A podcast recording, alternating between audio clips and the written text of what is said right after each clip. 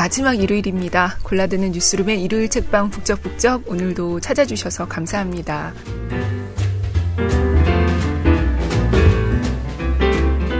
저는 문화과학부 조지현 기자입니다. 지난주 녹음은 저도 아직 모니터링을 못했어요. 엄두가 안 나요. 그런데도 공감해주시고 댓글도 남겨주셔서 너무 감동이에요. 읽는 존재님, 꽃사랑님, 바파맘님. 이분 혹시 바바파파 팬이실까요? 그리고 사스가 사스님, 클래식킴님, 나한테만 왜 그래 29만원 밖에 없었님, 그리고 댓글 쓰려고 회원 가입까지 해주신 하광인님, 이 밖에도 들어주신 모든 분들 감사합니다. 우리가 다 떨어져 있지만 뭔가 보이지 않게 연결되어 있는 느낌이에요. 어, 이번 주는 정말 대표적인 스테디셀러를 가지고 왔습니다. 논술 대비 필독도서 이런 데 꼭 들어가 있는 책이기도 하죠. 최순우 선생이 쓰신 무량수전 배흘림 기둥의 기대서서입니다. 읽으신 분들 정말 많으시죠. 이 책이 처음 나온 게 1994년이고요. 예전엔 흑백이었는데 지금은 컬러 사진이 들어가서 눈에 쏙쏙 들어오는 개정판이 나왔어요. 그리고 추억에 적고 싶으신 분들을 위해서 여전히 흑백 클래식판도 양장본으로 나오고 있습니다. 올해가 해곡 최순우 선생이 태어나신 지 100년이 되는 해예요. 이 생일인 4월 27일 다음 주 수요일에는 성북구에 있는 최순우 옛집에서 내셔널 트러스트가 행사도 열 예정이라고 합니다. 어, 오늘 무량수전 배흘림 기둥의 기대 서설을 함께 읽기로 한 건, 어, 이 선생의 탄생 100주년이기도 하고, 또 지난주부터 동대문 디자인 플라자에서 간송문화전 6부가 시작됐거든요. 간송미술관이 좁아서 관람객을 자주 못 받았었잖아요. 그래서 간송미술관이 소장품을 DDP에서 전시해온 게 간송문화전인데요. 이번이 6부 마지막이에요. 그리고 주제가 풍속화인데 마침 이 그림들에 대해 최순우 선생님이 쓰신 글이 떠올라서 겸사겸사 오늘 이 책을 가져왔습니다. 어, 근, 그런데 오늘은 낭독만으로는 사실 좀 한계가 있는 게요. 책에는 사진이 있는데 제가 사진을 보여드릴 수는 없잖아요. 그래서 들으시면서 인터넷으로 그 그림을 함께 찾아서 보시면서 듣는 것도 좋을 것 같습니다. 어, 어느 페이지를 펼쳐서 읽어도 좋은 책이고 또 많이들 읽으셨을 것 같아서 오늘은 조선 후기 회화 부분부터 읽어보겠습니다. 낭독을 흔쾌히 허락해 주신 출판사 학고제에 감사드립니다.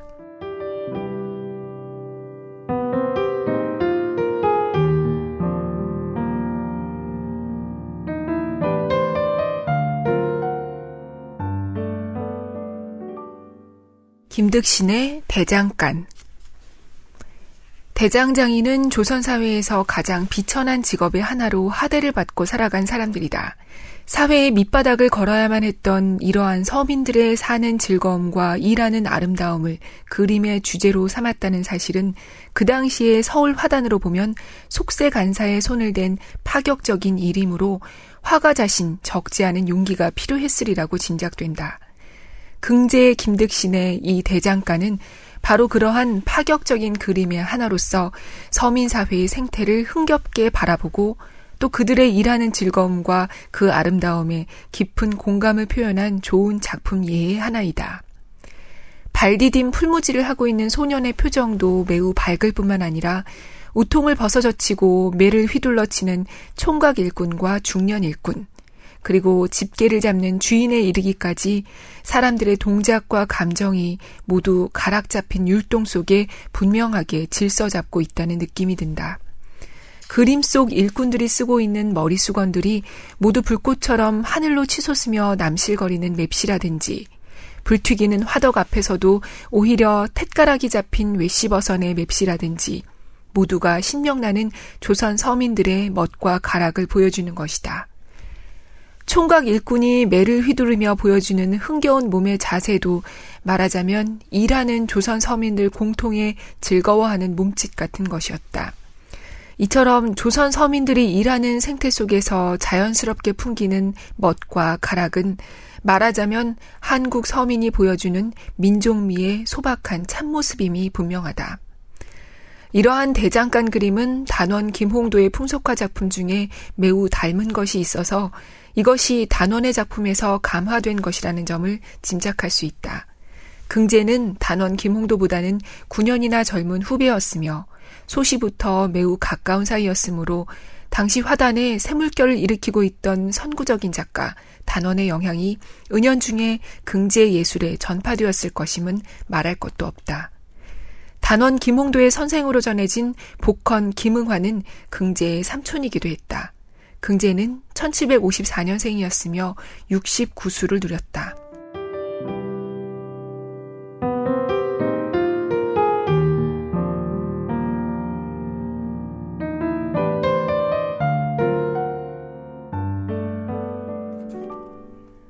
그리고 이번에는 교과서에도 등장한 너무나 유명한 그림입니다. 김득신의 파적으로 넘어가 볼게요.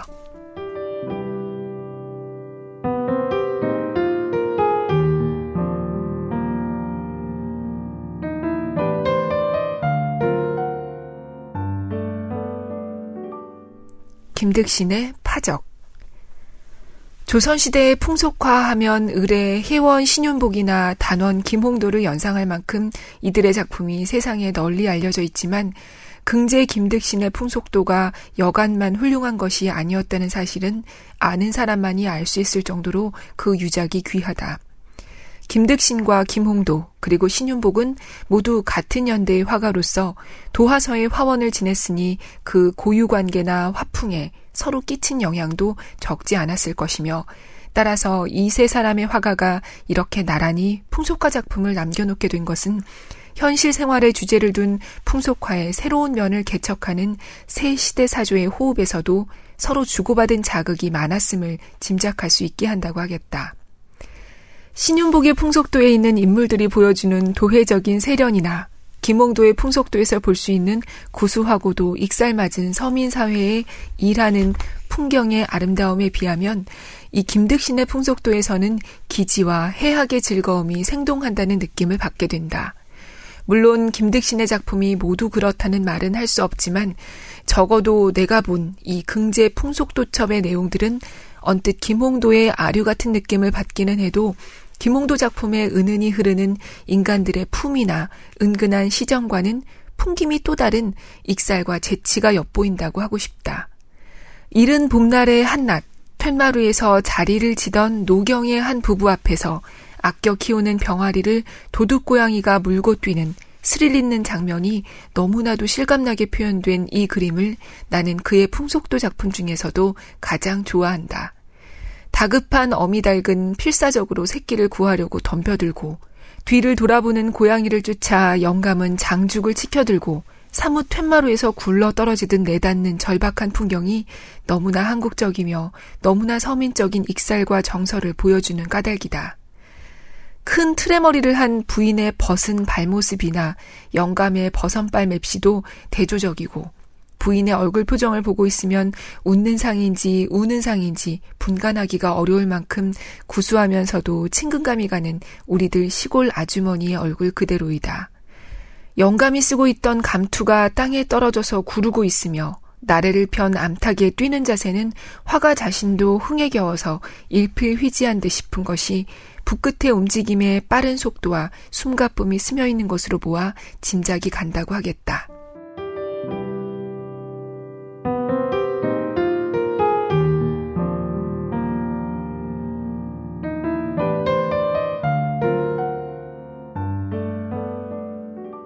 방금 김득신의 작품 얘기를 들으셨고요. 이 작품들은 두 점 모두 간송미술관에 소장돼 있습니다. 그 중에서 이 파적은 이번에 그 DDP에서 하는 전시에서도 보실 수가 있어요. 이번에는 이인상의 그림 노송도에 대한 글을 읽어보겠습니다.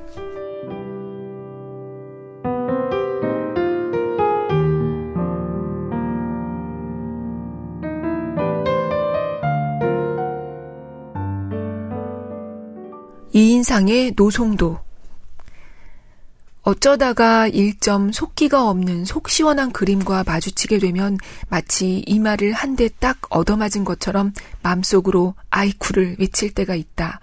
능호관 이인상은 말하자면 그러한 좋은 그림을 그리는 드문 작가의 한 사람이었다. 폭이 작고 크고 간에 이분의 그림을 보고 있으면 그림에서 넘쳐 흐르는 고담하고 맑은 문기가 우선 어지러운 내 눈을 씻어주는 느낌을 갖게 되고 그 탁 트인 구도에서 대번에 마음이 후련해지는 경우를 맛보게 된다. 근경으로 헌칠하게 뻗어올라간 낙낙장송 한 그루를 다가세우는 구도는 큰 작품에서 그가 늘 즐겨 쓰는 솜씨로 그 임리 창윤한 먹빛의 농담과 느긋한 붓자국이 나타내는 맑고 고담한 소산의 아름다움은 흉내내기 어려운 일종의 높은 격조를 이룬다고 할 것이다. 지금은 이미 고인이 되어 그 그림의 행방을 알 수 없게 되었지만 일본의 뛰어난 서양화가 이시 하쿠테이가 한평생 아껴 지녔던 능호관의 노송도 한 폭은 바로 그러한 소나무 그림 중에서도 대표적인 작품으로 과연 이 작품을 낚인 이시라는 화가의 안목이 엿보이는 걸작이었다. 낙엽진 언덕에 가을바람은 소슬한데 밋밋하게 자란 노송 한 그루. 저쪽 너럭바위 위에 편히 앉아 먼 하늘을 바라보는 한 사람의 선비는 아마도 능호관 자신의 영상을 뜻하는 듯 계곡의 맑은 물소리, 솔바람 소리에 사뭇 마음이 씻기는 느낌을 금할 수가 없다. 이 그림 오른쪽 한 귀에 원령취사 갑술 제야라는 낙관이 있는 것으로 보아 이 그림은 그가 45세 되던 해 1754년 섣달 금음날 밤 제야의 술에 취기 어린 눈으로 가는 해에 대한 아쉬운 시정을 그림 속에 풀어놓은 그의 중년기에 기념할 만한 작품임을 알 수 있다. 능호관은 1710년 전주 이씨 선비 집안에서 태어났으며 자를 원령이라 했고 호를 능호관 또는 보산인이라 했다. 1735년에는 진사가 되어 한때 벼슬을 지낸 때도 있었지만 평생을 시서화에 젖어 항상 얼근한 취기 속에 세상을 깨끗하게 살아간 문인 화가였다.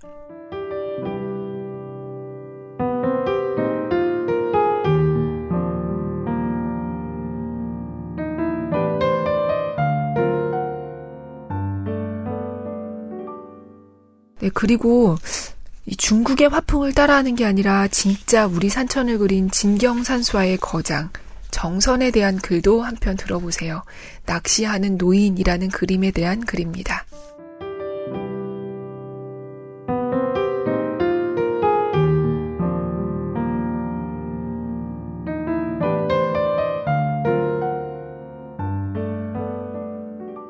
낚시하는 노인.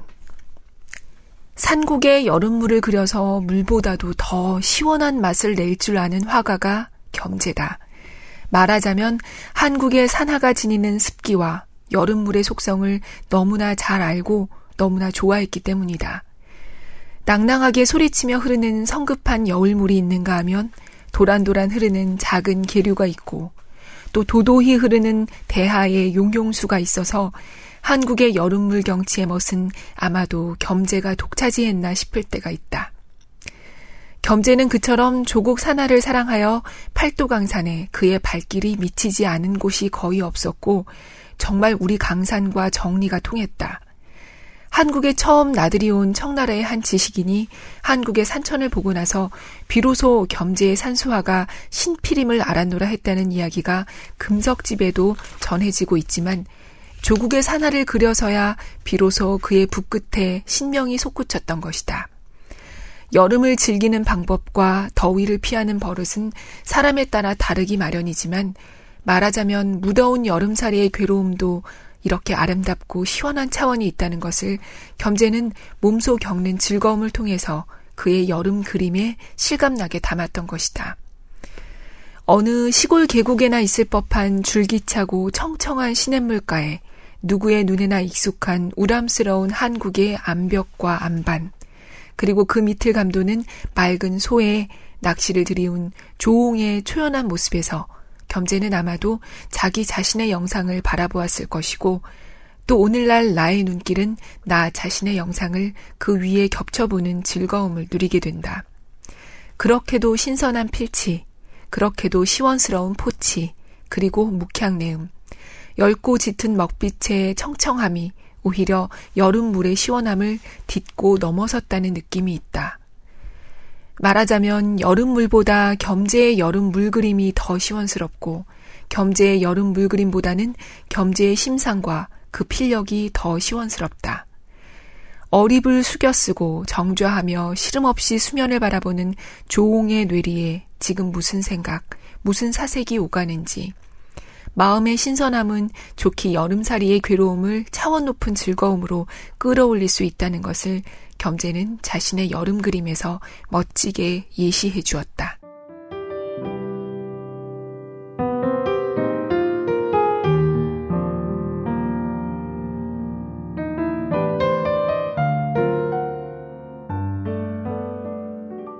그리고 다음은 김홍도에 대한 글인데요. 김홍도 하면 풍속화로 잘 알려져 있지만 풍속화만 잘 그린 게 아니라 모든 그림에 능한 완전 팔방 미인이었대요. 한번 들어보세요.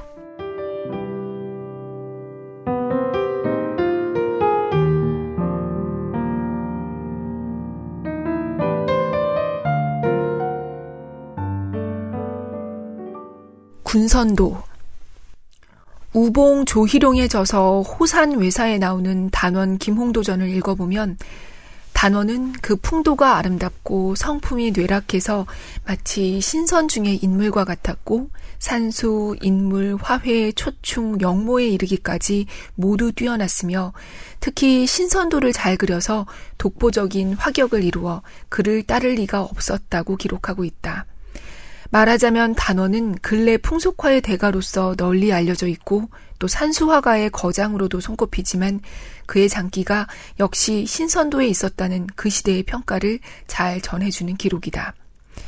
이 군선도병 여덟폭은 단원이 남긴 신선도 중에서도 가장 뛰어난 대작으로 선인들의 남녀 군상을 각기 세 무리로 분립시켜서 구성함으로써 그 쾌적한 포치는 별격을 이루고 있으며 각계 군상들이 보이는 율동적인 운동감이라든지 개개 선인들의 탈속한 풍모는 숙련만으로는 이루어질 수 없는 천부의 격조라고 할 만하다. 비교적 굵고 힘있는 묵선에 나타난 용필도 주저가 없고 농담을 가려서 단숨에 그려내린 필세 또한 굴탁이 없는 흔연한 작품이다. 이 병풍 말미에 병신춘 사 사능이라는 낙관이 있어서 이것이 그의 나이 36세 때의 작품임을 알 수 있으며 그 장년기의 호탕한 기계를 여실하게 보여준다고 할 수 있다. 단원은 이러한 신선도의 대가로서뿐만 아니라 한국의 자연을 간절하게 아끼고 그 정서를 올바르게 인식했던 귀한 작가였다. 또한 당시 점차로 서울 화단에서 시도되기 시작한 남종 화풍의 참뜻을 올바르게 체득해서 종래의 북종 화풍에 조화시켜 단원 독자의 절충 양식을 이룸으로써 한국 특유의 산수와 정형을 세운 사람이기도 했다. 그리고 서민 사회의 생업을 주제로 삼은 풍속화의 개척은 그 속에 나타난 서민 감정의 기미와 차원 높은 해악의 미와 함께 오늘날 그의 선구자적인 화업으로서 새로운 평가를 받기에 충분하다고 할 만하다.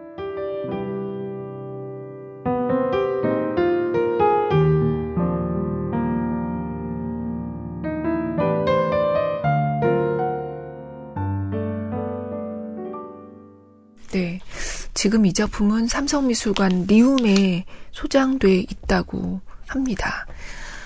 그런데 뭐니 뭐니 해도 전 이분의 그림을 보는 게 꼭 영화 보는 것처럼 재밌는 것 같아요. 혜원 신윤복입니다. 그래서 세 편을 연달아 읽으려고 합니다. 먼저 월화 정인, 연애하는 그림부터 읽어볼게요.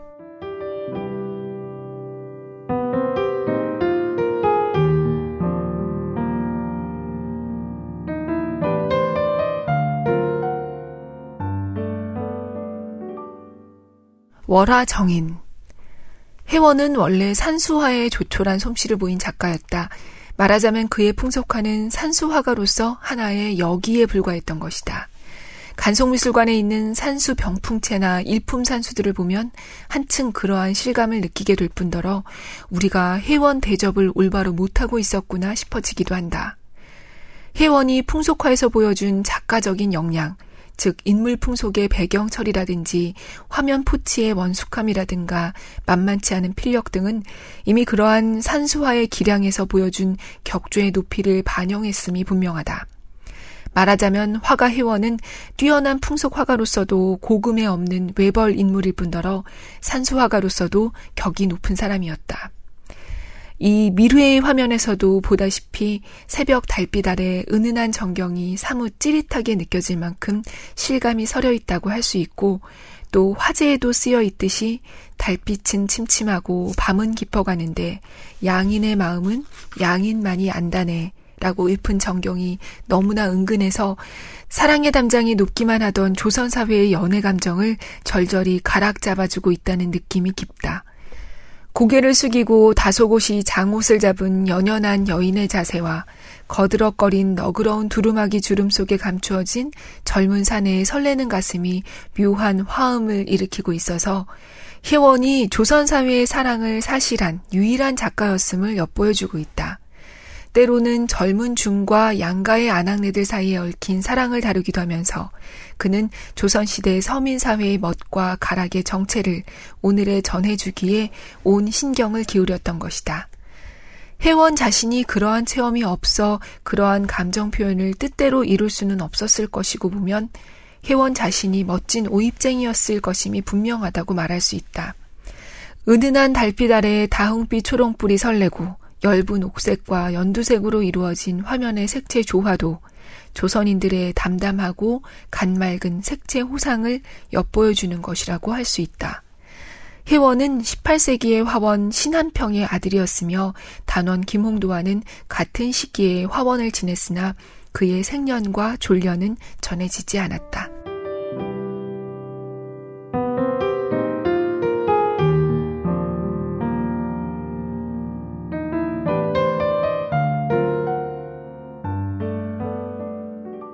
다음은 군놀이라는 그림입니다.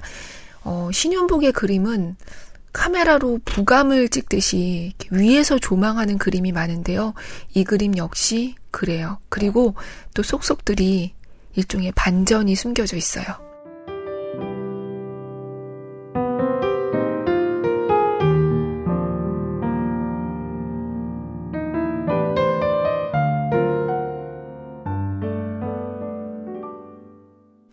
군놀이 소원 성취와 식순명을 비는 홍수마기 굿인지 산모와 아기의 건강을 축원하는 삼신굿전인지 이 그림만 보고는 분간하기가 어렵다.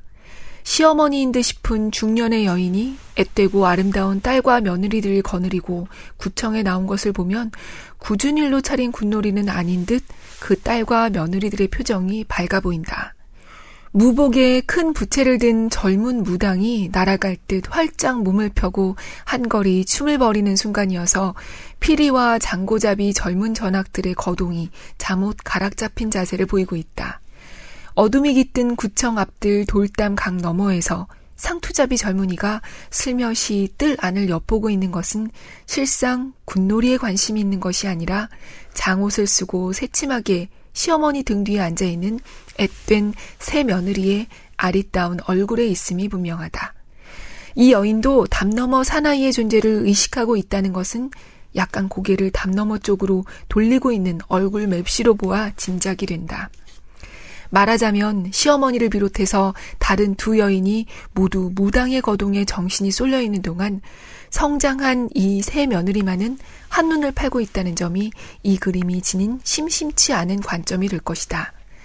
경향을 가릴 것 없이 우리네의 생활사를 되돌아보면 무당과 군놀이에 얽힌 민간신앙의 깊이와 넓이가 여간이 아니었고, 따라서 이러한 무속을 사이에 두고 일어나는 서정과 사파도 이루 헤아릴 수가 없었다. 군놀이란 때로는 영검스럽고 엄숙하며 때로는 놀이반, 굿반의 즐거운 연중 행사일 때가 많았고 특히 항상 집안에 갇혀 살던 부녀자들에게 반가운 나들이의 기회가 되고 건달이나 오입쟁이들에게는 때로 난장판이나 탐색의 무대가 되기도 했다. 작가 혜원은 세상을 살아가는 한국인의 멋과 미의 일면을 이런 곳까지 사실해서 언제나 소홀함이 없었던 사람이었으므로 그의 풍속화 작품들을 보고 있으면 개개인의 개성이 모두 뚜렷할 뿐만 아니라 그 장면 하나하나의 분위기가 모두 자연스럽고 실감이 나게 마련이다. 구청 앞마당에 펴놓은 멍석 위에도 잠옷 향수가 어리어 있고 15도 각도에서 굽어본 부감법과 투시법 같은 것도 매우 바르고 쾌적하게 표현되어 있어서 이 그림의 시원한 눈맛을 가늠해주는 바탕이 바로 여기에 있다는 것을 알게 된다. 초가 지붕이 지니는 소타라고도 은근한 정취를 이렇게 편안하게 다룬 솜씨라든지 돌담각 한 끝에 세워진 살인문의 운치와 땅거미 속에 옹기종기 서 있는 모지라진 나뭇가지들의 맵시 속에 구청이 있는 변두리 무당마을 풍경을 회원은 마치 그 손길로 어루만져 보듯 정을 기울여서 그렸다는 느낌이 깊다. 어쨌든 회원은 무당마을 주변에서 일상적으로 일어나는 담담하고도 구수한 이야기의 한 토막을 여기에 실감나게 표현하고자 했던 것 같다. 우리나라의 이러한 무속 주변의 이야기 중에서 가장 대표적인 것으로는 물론 배뱅이 굿이란 것이 있다. 배뱅이 혼령을 부르는 굿 속에서 엉큼스러운 사나이 박수가 배뱅이 혼백을 빙자해서 세월래, 네월래의 이름을 외치면서 그녀들의 손을 함부로 주무르고 거기에 속아 넘어간 부모들이 재물을 아끼지 않고 내주었다는 이야기는 걸작 가극의 하나였다. 혜원은 비록 건달, 오입쟁이, 기생, 유녀들 사이의 색정을 그린 풍속가 작품을 많이 남긴 작가였지만 때때로 양가의 부녀자나 그들을 둘러싼 생활사의 한 토막 속에서 연정의 아름다움을 이렇게 담담하고도 밝게 묘사하고 싶어 했던 것은 그의 작가적인 간맑은 본바탕을 보여주는 것이라고 보고 싶다.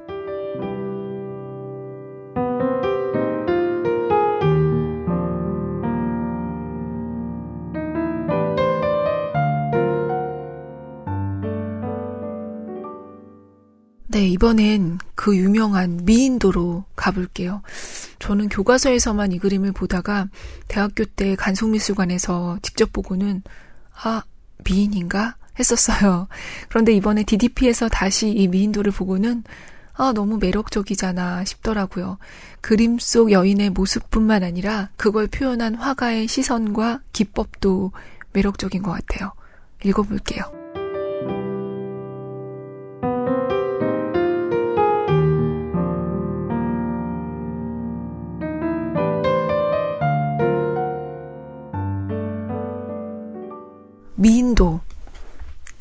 서양에서는 중세나 근세의 초상화하면 을의 아름다운 여인을 연상할 만큼 미인들의 초상화가 많다. 반면 옛날부터 우리 민족의 경우는 왕가나 사대부 선비들의 집안에서 부인들의 초상화를 남긴 예가 거의 없었고, 있었다고 하면 춘향이니 개월향이니 운낭자 최홍련이니 하는 의기들의 초상이 있을 뿐이다. 그러나 그런 초성화들도 오래된 초성화는 거의 없어져서 조선 말에 채용신이 그린 최홍련의 초성화 한 폭이 겨우 조선 미인 초상화의 여운을 남겨주었을 뿐이다. 회원 신윤복은 풍류 남하나 기녀들의 생태를 그려서 조선시대 화류계의 연연한 생활 정서를 뛰어난 솜씨와 정예로서 후대에 전해준 귀한 업적을 남긴 분이었는데 이 작가가 실존 인물, 특히 초상화적인 미인도를 많이 남겨주었더라면 하는 아쉬움이 적지 않았다. 그런데 고 전형필 씨 소장품 중에 이러한 미인도 한 폭이 있음이 알려졌을 때 우리는 이 미인도가 지니는 초상화적인 뜻이 매우 소중한 것이라는 점을 느꼈다. 비록 그 화제에서 그림의 본인이 누구였는가를 밝힐 수는 없었지만 필시 어느 풍류남아의 소첩이겠으나 순정적이고 앳된 얼굴에 나타난 미소의 품위로 보나 옷맵시에서 느껴지는 세련된 풍김으로 보나 오히려 지체 있는 어느 선비의 소첩이었으리라고 상상하고 싶어진다. 삼단같이 윤나는 큰 틀의 머리의 한쪽에 자줏빛 댕기가 살짝 내비꼈고 자주 구름에 달린 수만호 삼장 놀이개를 그 희고 연연한 손으로 매만지는 포즈가 이만저만한 태도가 아님을 알 수 있다. 초승달같이 길고 가는 실눈썹과 귀 뒤로 하늘거리는 잔 귀민 머리털에 이르기까지 이 초상에서 풍기는 염려하고 신선한 풍김을 바라보고 있으면 혜원이라는 작가가 그 수많은 풍속도를 그린 것은 어쩌면 이렇게 본격적인 미인도를 그리기 위한 발돋움과도 같은 작업이 아니었을까 싶을 만큼 이 미인도에는 난숙한 느낌이 넘치고 있다. 고려 때 풍류 왕자였으며 뛰어난 화가였던 공민왕이 열애하던 그의 아내 노국대장 공주가 앳된 나이에 산고로 죽어가자 상심한 나머지 그린 애절한 초상화가 지금도 남아 있었다면 아마 혜원의 이 미인도와 함께 한국의 여인을 그린 초상화로서 쌍벽을 이루었을 것이지만 노국대장공주의 초상은 한줌 재로 변한 지 이미 오래되었고 지금 그 이름을 밝힐 수 없는 이 해원의 미인도 앞에 끌리는 어리석은 사나이의 향수만이 담담하게 서린다고 해야겠다.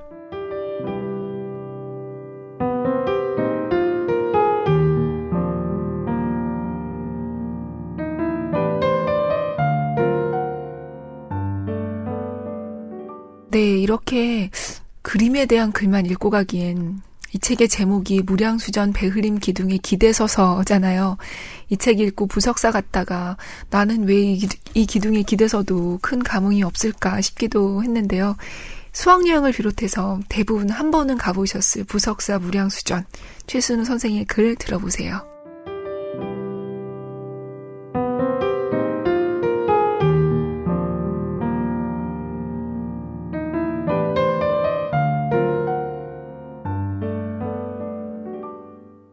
부석사 무량수전 소백산 기슭 부석사의 한낮 스님도 마을 사람도 인기척이 끊어진 마당에는 오색 낙엽이 그림처럼 깔려 초겨울 안개비에 촉촉이 젖고 있다.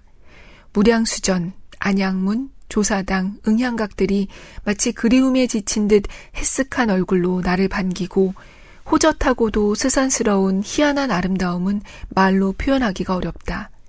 나는 무량수전 배흘림 기둥에 기대 서서 사무치는 고마움으로 이 아름다움의 뜻을 몇 번이고 자문자답했다. 무량수전은 고려 중기의 건축이지만 우리 민족이 보존해온 목조 건축 중에서는 가장 아름답고 가장 오래된 건물임이 틀림없다.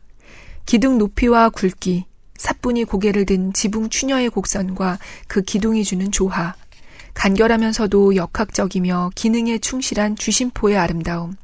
이것은 꼭 갖출 것만을 갖춘 피로미이며 문창살 하나, 문지방 하나에도 나타나 있는 비례의 상쾌함이 이를 데가 없다. 멀찍이서 바라봐도 가까이서 쓰다듬어 봐도 무량수전은 의젓하고도 너그러운 자태이며 근시안적인 신경질이나 거드름이 없다. 무량수전이 지니고 있는 이러한 지체야말로 석굴암 건축이나 불국사 돌계단의 구조와 함께 우리 건축이 지니는 참멋, 즉 조상들의 안목과 그 미덕이 어떠하다는 실증을 보여주는 본보기라 할 수밖에 없다. 무량수전 앞 안양문에 올라앉아 먼 산을 바라보면 산 뒤에 또 산, 그 뒤에 또 산마루, 눈길이 가는 데까지 그림보다 더 곱게 겹쳐진 능선들이 모두 이 무량수전을 향해 마련된 듯 싶어진다. 이 대자연 속에 이렇게 아늑하고도 눈맛이 시원한 시야를 터줄 줄 아는 한국인. 높지도 얕지도 않은 이 자리를 점지해서 자연의 아름다움을 한층 그윽하게 빛내주고 부처님의 믿음을 더욱 숭엄한 아름다움으로 이끌어줄 수 있었던 뛰어난 안목의 소유자, 그 한국인. 지금 우리의 머릿속에 빙빙 도는 그 큰 이름은 부석사의 창건주, 의상대사이다. 이 무량수전 앞에서부터 단간지주가 서 있는 절박, 그 넓은 터전을 여러 층단으로 닦으면서 그 마무리로 쌓아놓은 긴 석축들이 각기 다른 각도에서 이루어진 것은 아마도 먼 안산이 지니는 겹겹한 능선의 각도와 조화시키기 위해 풍수사상에서 계산된 계획일 수도 있을 것 같다. 이 석축들의 짜임새를 바라보고 있으면 신라나 고려 사람들이 지녔던 자연과 건조물의 조화에 대한 생각을 알 수 있을 것 같고 그것은 순리의 아름다움이라고 이름 짓고 싶다. 크고 작은 자연석을 섞어서 높고 긴 석축을 쌓아 올리는 일은 자칫 잔재주에 기울기 마련이지만 이 부석사 석축들을 돌아보고 있으면 이끼 낀 크고 작은 돌들의 모습이 모두 그 석축 속에서 편안하게 자리 잡고 있어서 희한한 구성을 이루고 있다.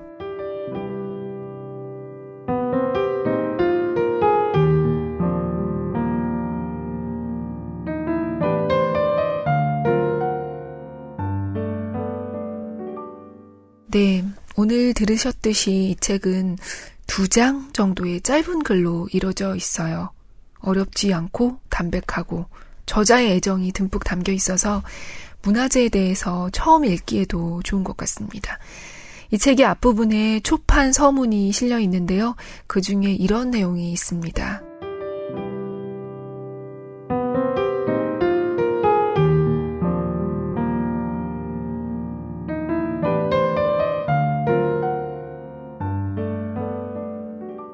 최순호 선생은 형언하기 어려운 우리의 아름다움을 글로 나타내신 분이다. 누구나 선생의 글을 읽으면 그분의 글을 통해서 아름다움을 보는 듯하고 그 속에 함축된 의미와 본질까지를 깨우쳐서 무릎을 탁 치고 바로 이것이었구나 하기도 하고 마음이 흔연하고 기쁨이 충만하기도 하고 때론 감동하고 숙연하고 설레기도 한다. 선생의 모든 글은 전집에 수록되어 있다. 최순우 선생의 전집은 우리 민족이면 누구나 읽어야 하고 외국인이라도 한국의 미를 바르게 이해하려면 보아야 할 것이다. 그 중에는 학자가 꼭 읽어야 할 글, 위정자와 문학 정책 입안자가 꼭 이해해야 할 글이 있으며 박물관인과 문화재 연구학도가 읽어야 할 글이 있다. 여기 새로 펴내는 선생의 선집, 무량수전 배흘림 기둥의 기대서서에는 전집에 수록된 글 중에서 전문적인 논문이나 체계적인 논술을 제외하고 누가 읽어도 이해할 수 있으면서 한국인으로 새로 태어날 수 있는 글들만을 뽑아 모았다. 이 글을 읽은 사람이면 누구나 깨우침과 깊은 감동과 가슴 설렘과 흔연함과 시원함이 엇갈릴 것이다. 또한 선생 자신이 한국미를 음미하면서 거기 도취되기도 하고 한없이 즐거운 마음으로 또는 나라와 선조에 대한 사무치는 고마움으로 감개하면서 쓰신 깊은 마음을 조금이나마 이해할 수 있을 것이다.